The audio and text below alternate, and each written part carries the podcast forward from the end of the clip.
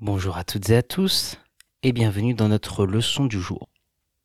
Les trois mots que nous allons découvrir aujourd'hui sont renverser, une horloge et une conserve. Renverser, c'est lorsque l'on fait chuter quelque chose, qu'on le fait tomber par terre.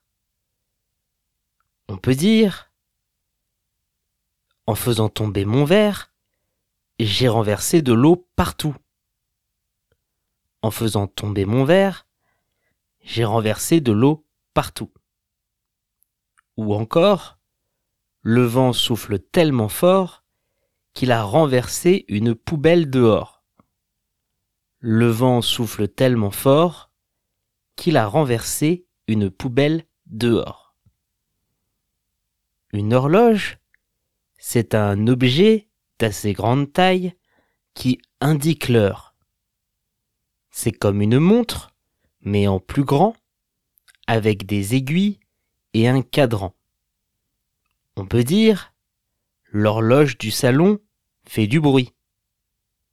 L'horloge du salon fait du bruit. Ou encore l'horloge de l'église sonne à chaque heure pile. L'horloge de l'église sonne à chaque heure pile.